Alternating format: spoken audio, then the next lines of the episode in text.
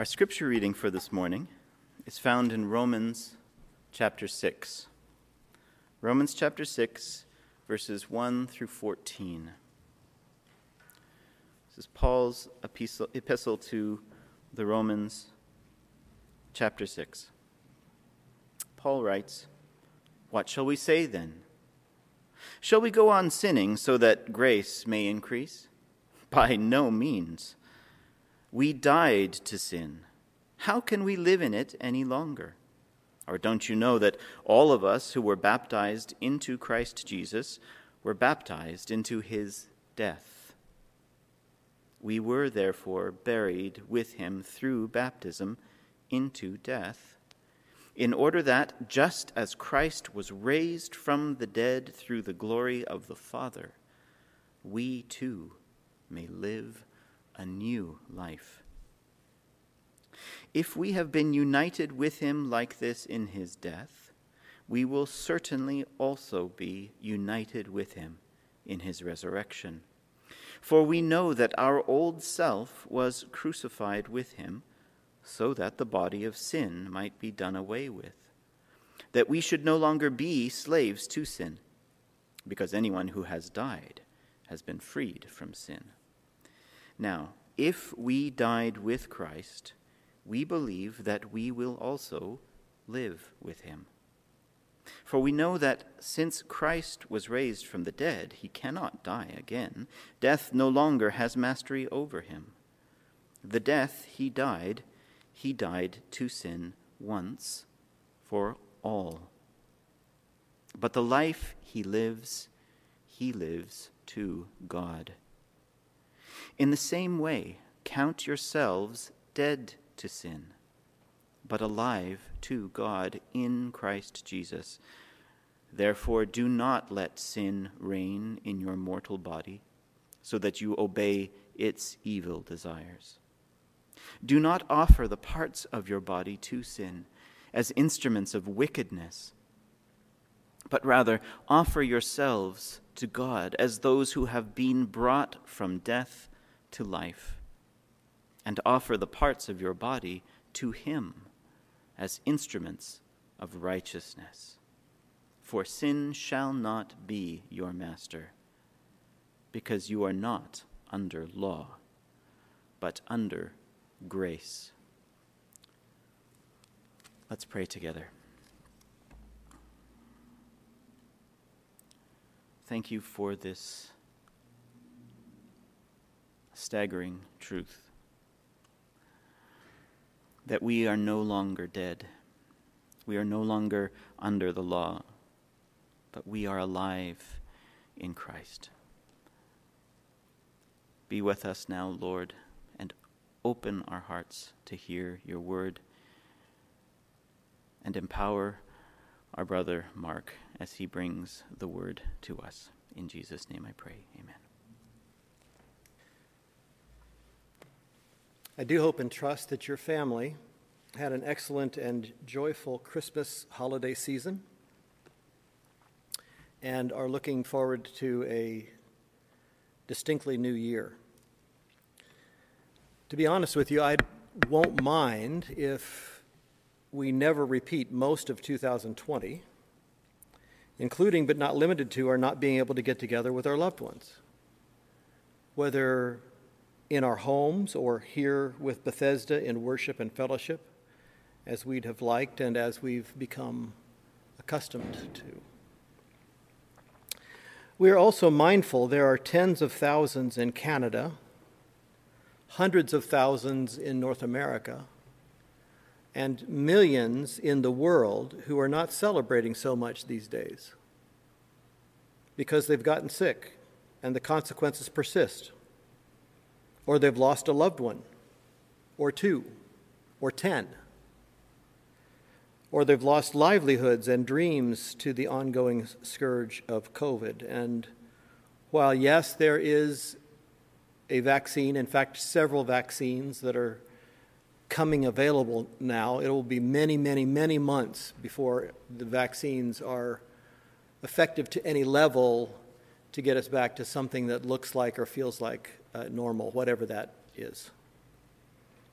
Even so, we Christians have real and sustained hope, whether we live or whether we die. And this is because our hope is not dependent upon happy outcomes in this life or in this world. As the old, well loved hymn says so clearly and so eloquently, our hope is built on nothing less than Jesus' blood and Jesus' righteousness. Eternal hope is by God's grace alone, just as eternal life is by God's grace alone through faith in Jesus Christ.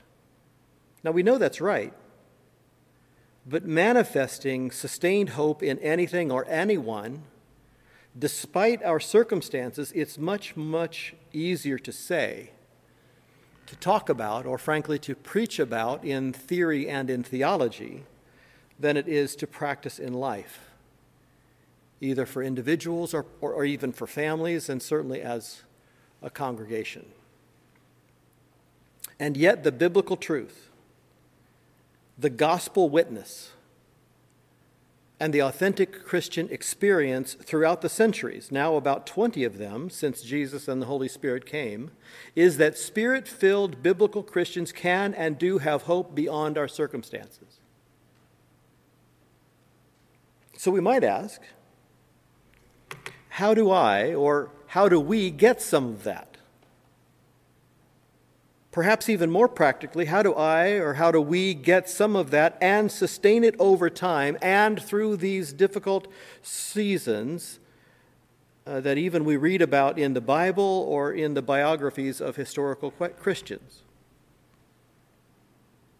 Well, that's what this month's series of sermons will be all about under the title A New Day, A New Year, A New Life, A New Eternity. And I'm promising that by the end of this five sermon series, you will know, I will know, we all will know how we can get some of that hope in our time and place, according to the Holy Scriptures, the Bible. Now, before we take that and run with it, as in, you said, preacher, that we will have hope, please note that I said we will all know how we can get some of that hope in our place and time according to the Bible. But knowing is not having, and doctrine is not doing. We have to do something with what we know, and we have to do something with what we believe. Even if we believe something is true absolutely, even if we believe something is life giving eternally, it does not and it will not benefit us or anyone else until we do something with it, until we put it into practice. And that on the individual level, perhaps as I mentioned, on the familial level, and certainly on the congregational level. In other words, we must choose hope. And we must choose to be hopeful. Not to press the point too, too far, but the word hopeful is shorthand for hope filled. If we are people of hope by the grace of God in Christ Jesus, then we'll be people filled with hope. And the only way we'll be filled with hope or hope filled is that our hope comes from a whole faith in God's grace in Jesus Christ alone. This is the only hope that transcends our circumstance, our outcomes.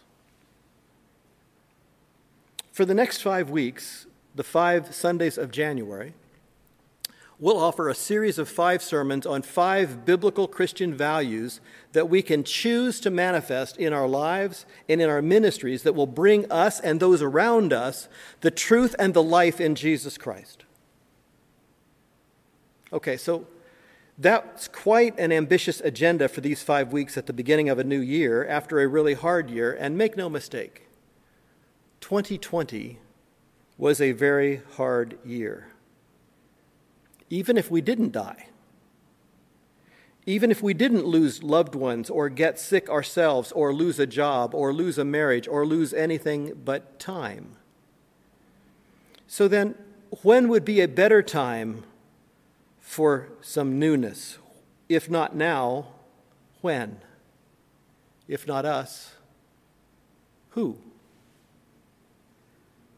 So let's get started. I don't mind telling you the hardest part of preparing the sermon was setting or settling on a sermon text. One of the values of preaching through a book is that we never have to wonder what's next. We just go from one passage to the next, but not so for a topical series such as this one. We have to find the right text. We don't want to just repeat a familiar text, yada, yada, because neither preacher nor congregation grow from that. So I was looking for something on newness or freshness or change or vision for a turn the page year that we could kick off this series of sermons with. Making full use of my trusty concordance, I landed early on Romans 6 4, but I didn't want to. I literally thought, not Romans, again? So I did just about anything and everything I could to avoid it. I was all over the Bible looking for something else. Not better necessarily, but something else, something less familiar, something with some pizzazz to it, something with some freshness. But I, I felt like the Holy Spirit kept bringing me back over and over and over again, as it turns out, to Romans 6 and especially verse 4. We were buried, therefore, with Christ, with Him, it says in the text, but Him refers to Christ. We were buried, therefore, with Christ by baptism into death, in order that, there's the purpose statement. In order that, just as Christ was raised from the dead by the glory of the Father, we too might walk in newness of life. The title of our message for this morning is the same as our January sermon series A New Day, a New Year, a New Life, a New Eternity. And it expresses my aspirations for each of us and for us as a congregation together that we too might walk in newness of life. And to that ambitious but worthy end, the central truth of our message, as you see it there in the upper left hand corner of your bulletin, is this Jesus Christ was born, he lived, he died, and he was raised as we are born again, that we too might walk in newness of life. So that, that little transitional phrase, as we are born again, means that we were born again in the same way Jesus was raised from the dead. The Holy Spirit, by the power of God, raised Jesus from the dead. And the, the exact same miracle happens in every person's life, every person's being who is born again. The Holy Spirit literally brings us from spiritual death into spiritual life. As we are born again, and it's all, it also means for the purpose of. This is why we are born again. We are born again that we might too walk in newness of life. Now, one thing I don't want us to miss here is the promise. The promise that just as surely as God raised Jesus from the dead, the Holy Spirit will enable us to walk in newness of life. That is, if we are born again if we will choose to walk in newness of life, if we will be free. Now, I have to tell you that nowhere in the Bible does it say it will be easy or automatic or without cost. I'm not saying that either. The Bible does say, however, such hope, such freedom, and such newness are in Christ by faith and by practice. We can choose hope in Christ. We can choose freedom in Him. So before we go any further, I'd like for us to pray together in a very particular way. Not just me praying for you, but us praying together. Wherever you are, I'd like for you to take just a moment to ask the Lord Jesus to show himself to you, personally and anew, during our message this morning and during our worship here this morning and ask Him to show you, your family, and our congregation how to walk in newness of life. You got it? Let's pray together.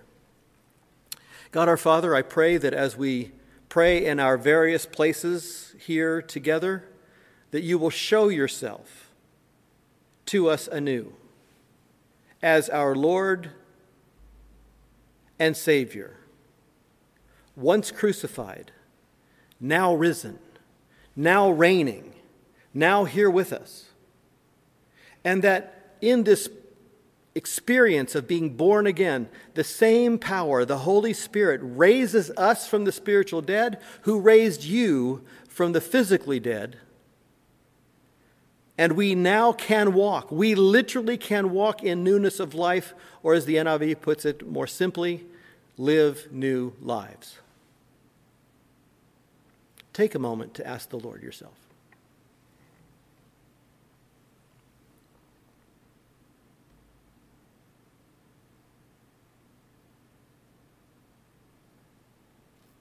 Lord, may your will be done in our lives, in our families, and in your church. In Jesus' name, amen.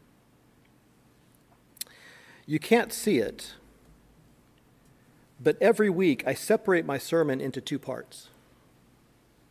Every Sunday that I'm preaching, I write the first, normally shorter section, but not always, under the heading, it's literally here on the page with me, introducing our message from God's Word for this morning. I write the second, normally longer, but not always, and more textual section under the heading, Applying the Truth and Life of God's Word to Our Lives and Ministries Today. And that's the section I just started. This helps to remind me what my job in preaching is.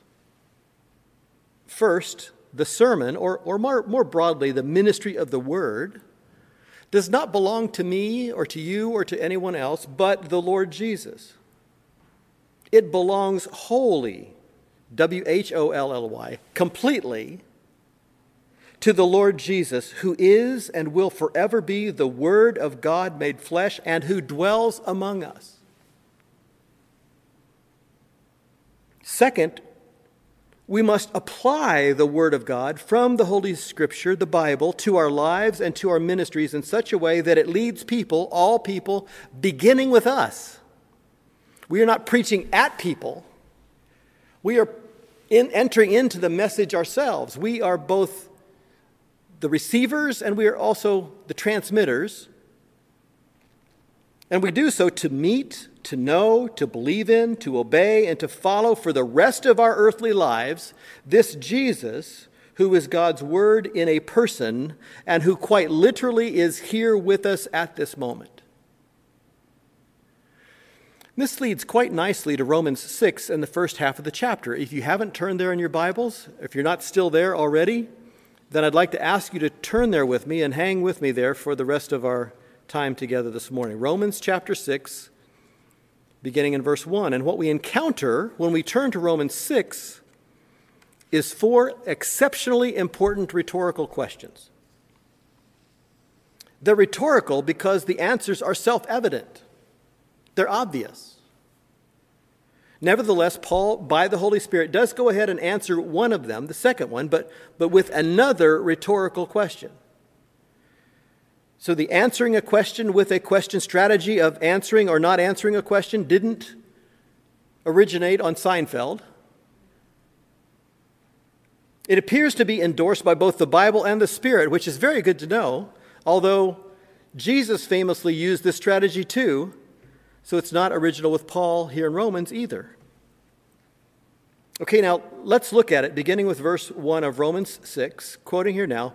What will we say then? Now, I want you to hold on to the then for just a second, okay? Just hold on to it. We'll come back to it in just, just a minute. What will we say then? That's rhetorical question number one. Are we to continue in sin that grace may abound? Rhetorical question number two, the answer of which is not only obvious, but Paul couldn't help himself. In verse 2, by no means, he says. Explicit answer number one. Rhetorical question number three How can we who died to sin still live in it. And verse 3, rhetorical question number 4 Do you not know that we all, who have been baptized into Christ Jesus, were baptized into his death? That's not only rhetorical question number 4, but it's also the central question of the passage. Everything else in chapter 6 answers this question, or at least in our passage 1 through 14.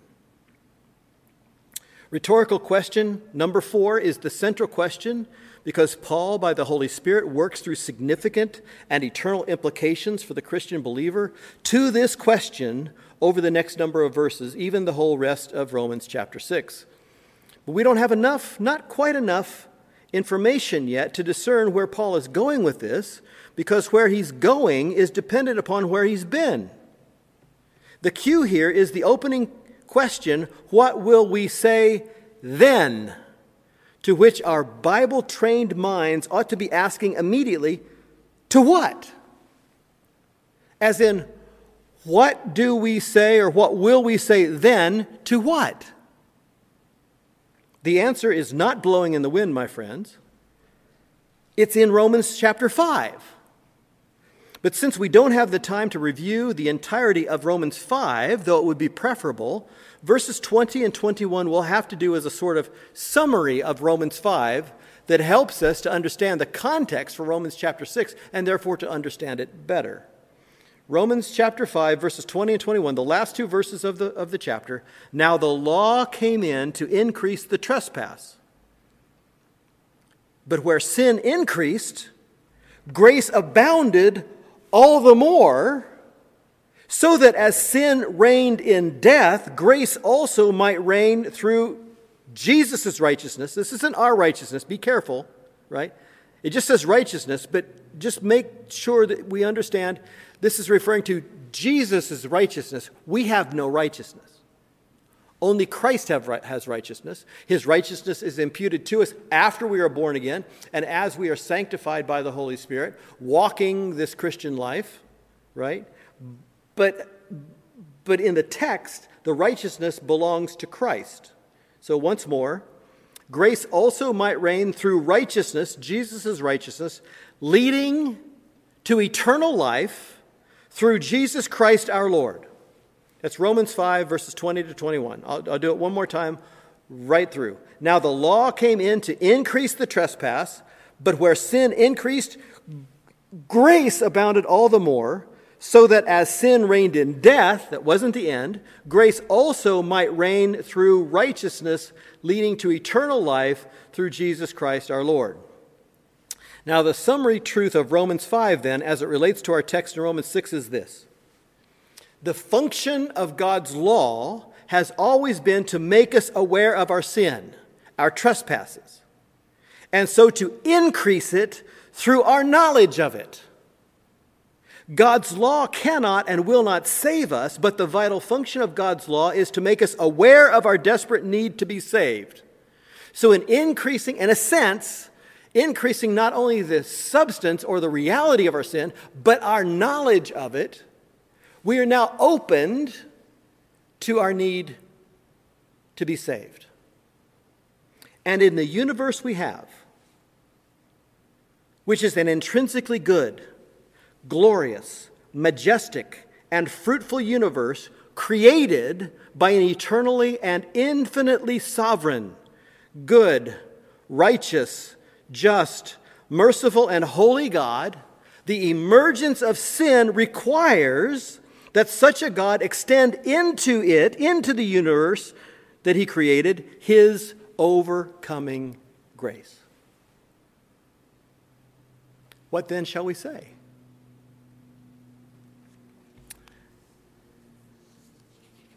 The more sin present, the more grace required. Or in as in verse 20, where sin increased, grace abounded all the more. Or, as verse 22 states it, as sin reigned in death, grace also might reign through Jesus' righteousness, leading to eternal life in us through Jesus Christ our Lord.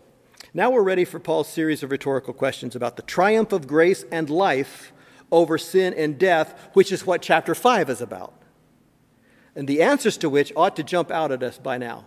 So here are the questions. Number one, what shall we say then? A pretty good answer to that we looked at last week in Luke chapter 2, verse 14 by the angels Glory to God in the highest. That's the only thing we can say. Thank you. We love you. Glory to God in the highest.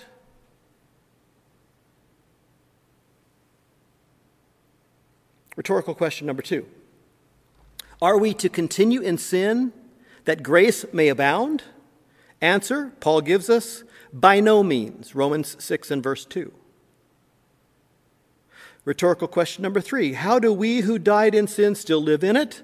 The obvious, self evident answer is we shouldn't. We mustn't. And over the long term, we won't.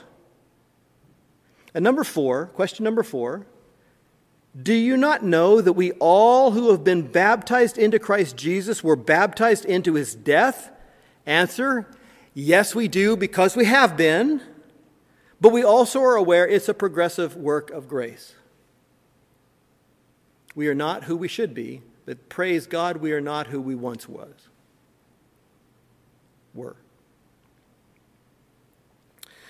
Then, if we, even if we didn't quite follow Paul's argument in the Spirit, he went ahead and answered all of these rhetorical questions with a very hopeful and helpful answer. It's the heart of the gospel, it's the heart of the biblical Christian life, it's our central truth, and it's verse 4. We were buried, therefore, with Christ by baptism into death, in order that, just as Christ was raised from the dead by the glory of the Father, we too, as Christ, might walk in newness of life. Now, not to sound like a partisan Baptist preacher or anything, but it is my solemn duty to warn us that if we, are, we have not been baptized as believers, this verse cannot be fully true of us. This isn't a judgment on you or anyone else. This isn't a judgment on any church or denomination, but it's self evident from the text. It's what lawyers call black letter law. It's right there, it's, it's irrefutable. It's, it's there. And I'm not saying that one is not or cannot be saved apart from baptism. In fact, we believe and we teach that no one is saved by baptism, but that baptism is an act of obedience entered into by those who have been saved. But looking, I'm sorry, but lacking believer's baptism, according to the Bible, according to Romans chapter 6 and verse 4, our salvation will be less certain, our assurance will be weak, and our witness will be less compelling. If this verse is not fully true of us, we must be clear eyed and courageous enough to ask whether it's true at all. Look again at verse 4. If, we're, if we've not been, quoting here now, buried with Christ by baptism into death, can we then say that we, in any real and true way, walk in newness of life? And just as a factual matter, in reading the text, practically speaking, we must be able to see that if we have not been baptized as believers in Jesus Christ, then we have not been, quoting Romans 6 and 4 now, buried with Christ by baptism into death. Do you see that? This is deadly serious. If we've not been buried with Christ by baptism into death, how can we walk then in newness of life? If there is no death, there is no resurrection. And I hope I can make it crystal clear by drawing our attention to the sentence structure. I know this isn't English or Greek class, but, but we, we can do this.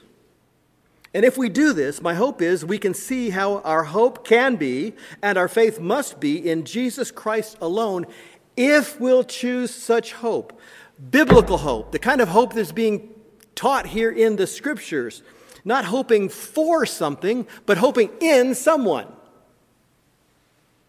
And show evidence of such faith by obeying Jesus' word to us, whatever that word may be. Now, I checked myself and the English Standard Version of the Bible, which I've been using, by comparing verse 4 with the New International Version, which probably most of you have and are reading from right now. The NIV may make what I'm trying to get across slightly more clear. Look, look there at verse 4 once more, where the NIV says, We were therefore buried with Christ through baptism. Again, it says with him, but the, it, the reference there is to Christ. We were therefore buried with Christ through baptism into death in order that. Now, just notice here that, that it's a past event. We were buried with Christ through baptism into death. It already happened, which means it happened. Which means if it didn't happen, the rest of the sentence does not apply to us. You, you get that? We were therefore buried with Christ through baptism into death, in order that, just as Christ was raised from the dead through the glory of the Father, we too, with Christ it means, we too may live a new life. Now, if we eliminate for a moment, we're just gonna we're just going to cut it out for just a second. Just a second. We're not going to change the Bible. We're just going to lift it out for just a second. Just to understand clearly the main point of the sentence, just as Christ was raised from the dead through the glory of the Father, which is an illustration that enhances or modifies what comes after it. Then we get, as a basic meaning of the verse, verse 4 of chapter 6 in Romans, we were therefore buried with Christ through baptism into death in order that we too may live a new life. You see that? That's the basic meaning of the verse. And we can't take anything away from it. If we weren't baptized, we weren't buried with Christ. If we weren't buried with Christ, we don't share in his death. If we don't share in his death, then there's no resurrection. If there's no resurrection, then we cannot, will not walk in newness, or li- of, of uh, newness of life or live the new life that is being highlighted here. Now, if we wanted to check ourselves, we could even add the modifier back at the end of the sentence to see if we get the same meaning, and we do. Here it is from the NIV. I just took the clause in the middle, the, the, the, the, phrasing in the middle, and tacked it onto the back end, and the meaning is exactly the same. We were therefore buried with Christ through baptism into death in order that we too may live a new life, comma, just as Christ was raised from the dead through the glory of the Father. So often, especially as North Americans, but also as human beings, we cast believing and obeying God's word, whether his written word in the Bible or his son Jesus Christ, the word made flesh, or perhaps even a personal word to him from the Holy Spirit, as if God wants to take away from us rather than give to us. This is a lie that probably all of us believe right now in some area of our lives. To believe God is to have to give up something that we treasure. Or we have believed it. I know I, I certainly have. Or we will believe it again at some point in our lives. But it's a deadly lie that we hear from all three of our mortal enemies our flesh, the world, and the devil. But the one true and living God is not a takeaway God, He's a give all He's got God. We do give up stuff to grow with Him along our way, but God doesn't need our stuff. The bigger and more important question will always be do, do we want what only God's got? Or do we want to keep our lesser stuff? That's the question. Do we want to walk in newness of life? Do we want to live a new life, as the NIV puts it? Do we want to know what God wants to do or has done for us already in Christ? If so, we need to go no further than Romans 6 4 when it says, In order that we too might walk in newness of life. If that would be our desire, then it doesn't matter what the rest of the sentence says, we're ready. I want that. How do I get some of that? Well, that's what God wants for us, and it's what He's already done for us in Christ. And how do we take hold of that? The text tells us the promise is for those who were, quoting here once again, buried with Christ by baptism into death, in order that we too may live a new life, not a reformed life, not a better life, not the life we always wanted, not our better life now a new life in Christ. Now, you may rightly wonder why I'm offering this morning what is a fairly straightforward presentation of the Christian gospel. When earlier I said I wanted to do something new, something that'll give us renewed hope. This was one of my issues with the text, frankly, when the Spirit kept bringing me back to Romans 6. Romans again? On the first Sunday of a new year?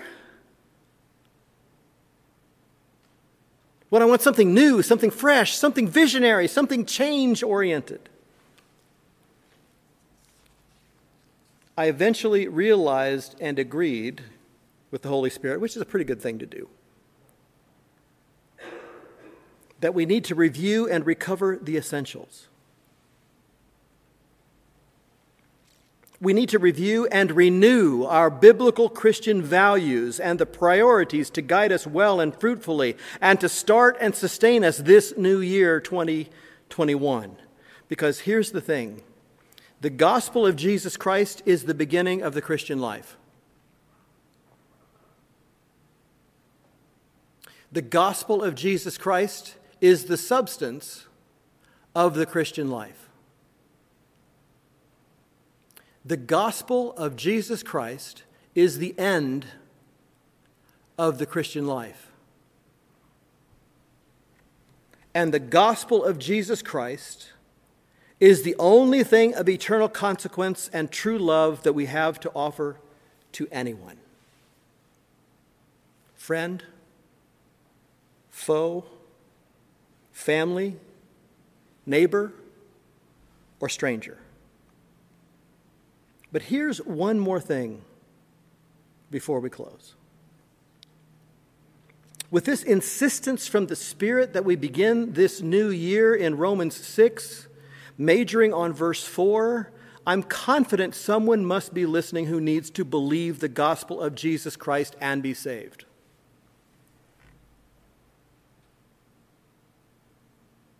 Is that you? There must also be someone who needs to swallow your pride and just be baptized. Just do it. Baptism may not save us, but neither is it optional. There is no way we can read Romans 6 taking it seriously and come away thinking that baptism is optional. There's just no way. To the contrary, baptism is and has always been the beginning of the authentic Christian life. Indeed, Romans 6 4 teaches us that baptism allows us to share in Jesus' death in some real way, so that we can also share in his resurrection life in some equally real way. That's the truth of Romans 6 and verse 4. Finally, I, I, I, just want us to look very briefly at verses 5 through 11. I'm not going to preach them, I'm basically going to read them, maybe a little editorial comment along the way, but, but we're talking about a couple of minutes. Not 20, a couple. We're going to be doing this not in passing exactly, but but understanding that these verses flesh out in greater detail and work through key implications that surely deserve more attention than we're going to give them this morning, but they are, the, they are, are, are flowing from They are produce of the central truth of verse 4, which we will quickly see. And please don't anyone miss this. Your eternity, your growth as an individual, your harmony as a family, and our purposeful unity as a congregation may well depend on it. Every single word of what follows verse 4 in Romans 6 depends on verse 4 which means that every single truth or promise that follows verse 4 depends on the burial into the death of Jesus Christ that is baptism. Believers' baptism is necessary and assumed. Okay, look with me now, very briefly, at verses 5 and following. For if, now we've talked about this before, I'm not going to go to seed on this. I'm not going to get on my, on my, soapbox or anything like this. But every time we encounter a conditional in a sentence, the conditional governs the whole sentence. So it's if then. If the conditions are met, then. If the conditions are, uh, uh, conditions are not met, then not. Right? Verse 5. Verse 5. For if we have been united with him in a death like his, and what does that mean in the context of this passage? In baptism. If we have not been baptized, then we have not been buried with Christ in baptism and into the death like his. For if we have been united with him in a death like his, then we shall certainly be united with him in a resurrection like his. You see the relationship? Buried with him in baptism, raised with him in newness of life. I say that when I bury folks up here. It's true. This is where we get it. Verse 6 We know that our old self was crucified with him in order that the body of sin might be brought to nothing, so that we would no longer be enslaved to sin. How can we walk in newness of life by the power of the Holy Spirit when we have not been buried into the death of Christ? Answer we can't. Verse 7 For one who has died, over and over, this is, this, these are re- recurrent references to baptism in which we were buried into a death like Jesus's. Verse 7 again for, for one who has died has been set free from sin. Now, what's the next word? If. It's a conditional. If we have died with Christ, referring back to verse 4 again, and even verse 3, now, if we have died with Christ, we believe that we will also live with him. You see that? We know that Christ, being raised from the dead, will never die again. Death has no longer dominion over him. For the death he died, he died to sin once for all. But the life he lives, he lives to God. Verse 11, watch it now. So you also must consider yourselves dead to sin and alive to God in Christ Jesus. My hope is that starting right now, we will choose hope. We will choose to walk in newness of life. We would choose a new year, a new day, a new life, a new eternity. Now, don't go anywhere. I've got a final word in just a minute after we sing, okay? Let's pray together. God, thank you for these, your words. We pray, Lord, that you would speak to us through them. We pray that you would move us from where we are to where you want us to be. Whatever the decision is, Lord, we have asked you to speak to us in a special way today. We've asked you to move us in a special way, that you'll move us from where we are to newness of life, whatever that might mean and whatever that might look like. So I'm praying, Lord, for us all. In Jesus' name, amen. I'd like to close by reading the following three verses Romans 6, verses 12, 13, and 14.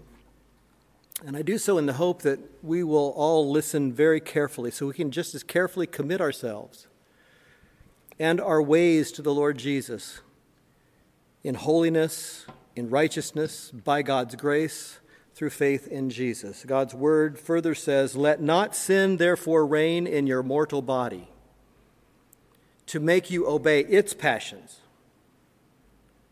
Do not present your members to sin as instruments for unrighteousness, but present yourselves to God as those who have been brought from death to life, and your members to God as re- instruments for righteousness. For sin will have no dominion over you, since you are not under law, but grace. Happy New Year. I hope your 2021 is blessed along with us as a congregation, and we also hope to see you right back here next time. Go in peace. Amen.